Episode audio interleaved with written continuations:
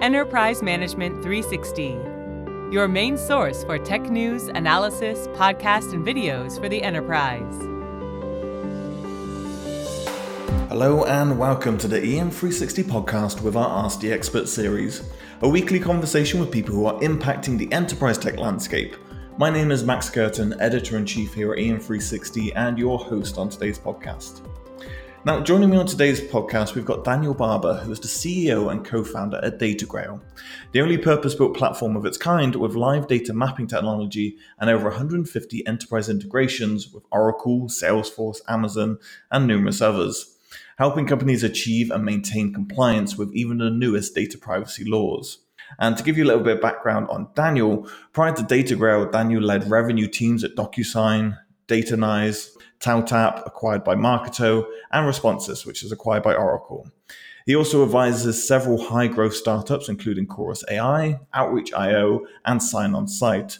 So, Daniel, thank you so much for coming onto the podcast today and having a chat with us. Yeah, thank you, Max. Definitely appreciate it and excited to dive in. Of course. So today we're going to be discussing data privacy and the considerations it comes with. So let's get straight into this and start talking about everything around data privacy because it's surfaced as more of a priority than ever before. And we're seeing a lot of regional regulations being rolled out, or they're at least coming on the horizon. So, what do you think has led to this spate of localized regulations? We've really entered this sort of age of privacy. And I think that's largely in part because the consumer has become more aware around how companies are using their personal information or personal data. And with that awareness, there's sort of now some expectations about what that means for businesses and how consumers expect businesses to proceed with their personal information. You know, part of this stems from the collection of data by different organizations. Obviously, the Cambridge Analytica scandal in 2018 definitely led to some federal oversight and members of Congress looking at how Facebook in particular was using personal data.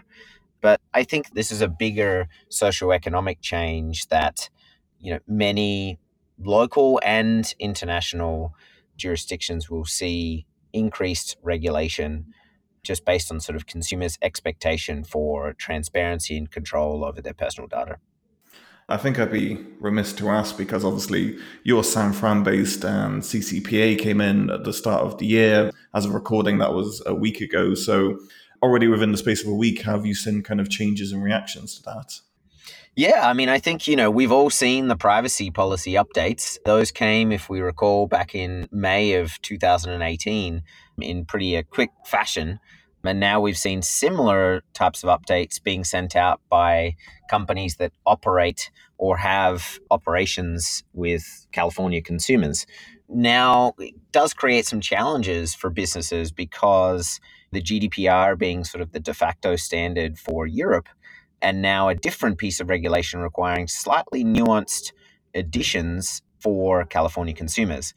And I'd expect that will continue that trend towards perhaps local regulations until the US can really move towards a federal piece of regulation.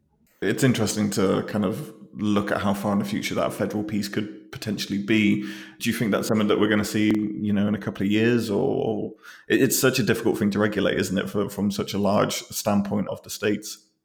Yeah, it is. I think there's some political pieces at play here which may make it quite challenging, given this is an election year. But I think we'll see something over the next 12 to 18 months. And that's really just because businesses can't continue to operate with a multitude of different regulations requiring slightly nuanced conditions. And so there will be a, a push from businesses to enact one kind of national standard. Microsoft came out a few weeks ago and actually said they will apply CCPA for all US citizens and residents, which I think is sort of an indication that the CCPA may become at least the starting point for a standardized regulation. Yeah, it definitely makes sense to kind of have that as a, a building block and a general kind of blueprint overall. So um, yeah, I think I think it's very interesting to see what it's going to be like in the next twelve months or so. But if we go back to obviously data privacy in general and a lot of businesses and organizations, we saw it last year, it's such an important consideration when we're talking about mergers and acquisitions for companies. So what can you tell us about the challenges of data privacy in that M&A transaction process? Yeah, good question. Historically, data privacy was really sort of a, an afterthought, right? I mean, I think prior to the GDPR, so if we think back the early 2000s, you know, businesses kind of had freedom to collect personal information and share that personal information across their different subsidiaries and potential acquiring partners. However, you know, if you look at the CCPA, for example, it has provisions that relate to the sale of one's personal information. And so if you look at that, that suggests that companies need to be aware when one of their companies that they're acquiring or looking to potentially acquire would be selling information because that disclosure needs to be produced and also may expose the company to additional risk. Similarly, for consent, in Europe, for example, if business is considering acquiring a European company or even maybe a, a, US company that has operations in Europe, the consent of individuals' personal information by that organization needs to be considered because that may be part of the value of the organization. But if the consent was not collected in the appropriate means or using the appropriate mechanisms, the value of that personal information and potentially that brand equity, if you will, could be different. And so those are sort of two aspects that need to be considered for any M&A deal in the environment we're in.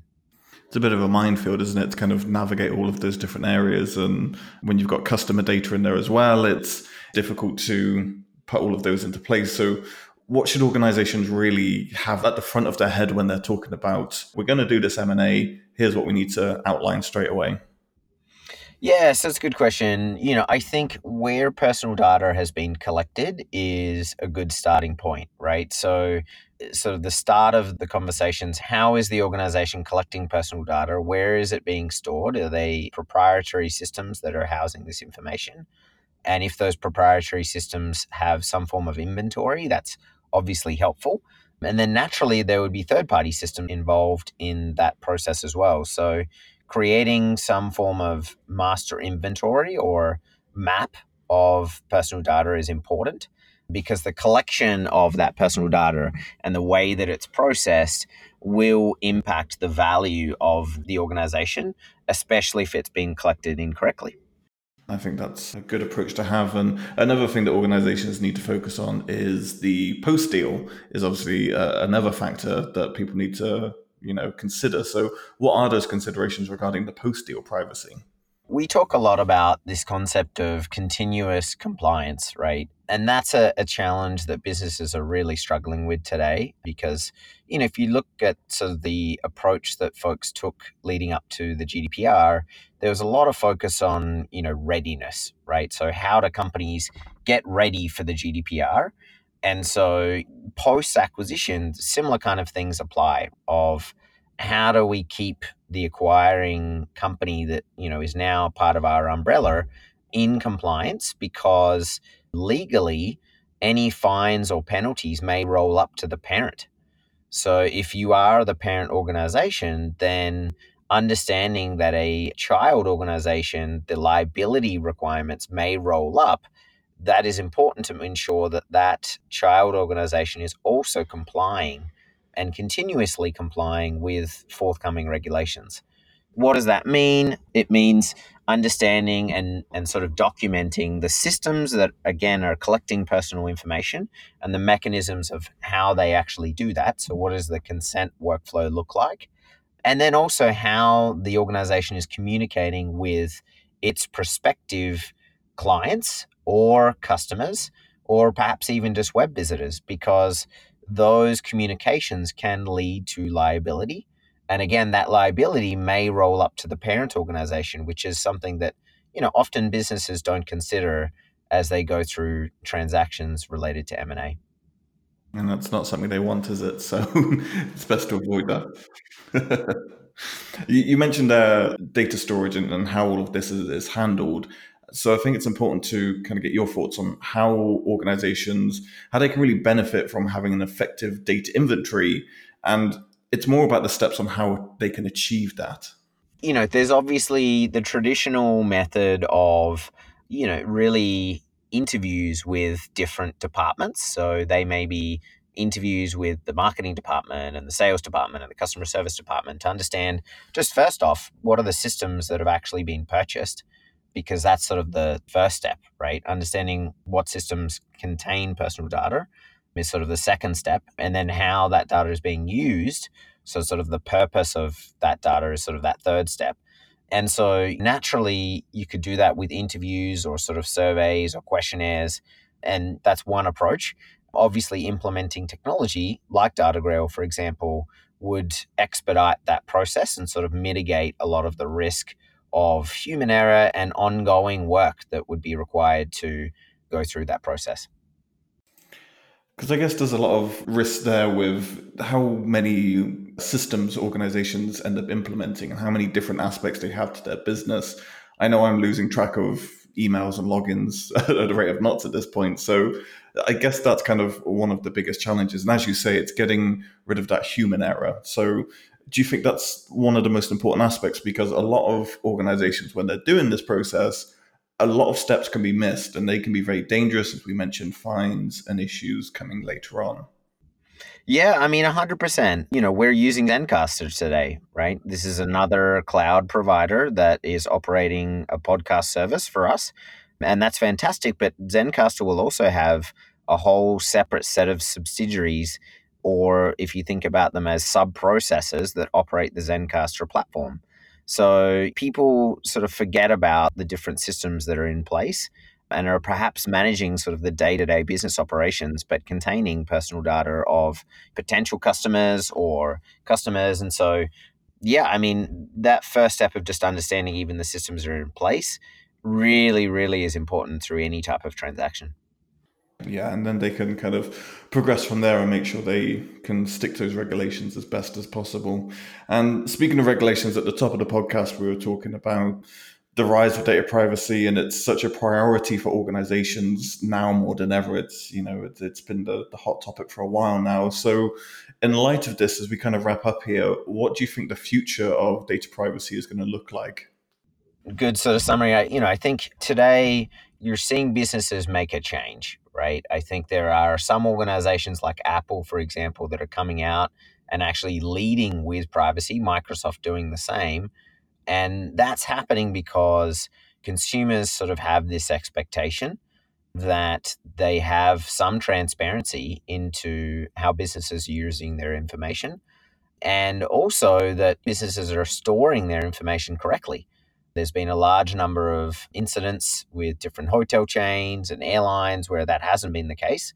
And that creates certainly some challenges for businesses, both in brand degradation and a stock market value. So I think businesses that approach privacy over the next decade as a competitive advantage will gain significant market share and that's a, a byproduct of just you know consumer trust and so i think you'll see a, a significant change in the regulatory requirements but really you know like i sort of mentioned earlier this is just a socio-economic change and so you know expect consumers will continue to push businesses, but the right businesses will actually take the lead first. Definitely. I think you hit the nail on the head there because consumer trust is everything and people are becoming more and more switched on about how data gets used and what they're providing. So companies really do have to stay one step ahead and make sure they are providing that service. So I think you're 100% right there. Daniel, it's been an absolute pleasure speaking to you today. So thank you for coming onto the podcast and providing your insights into this matter. Brilliant. Thanks, Max. Delighted to share. No problem. And thank you to everyone who took the time to listen to this podcast. Make sure you go subscribe to this podcast at Apple Podcasts, Google Play, Spotify, or wherever you get your podcasting needs from. We'll be back next week with another in the Ask the Expert series. Thank you once again to Daniel, and we'll see you all back here next week.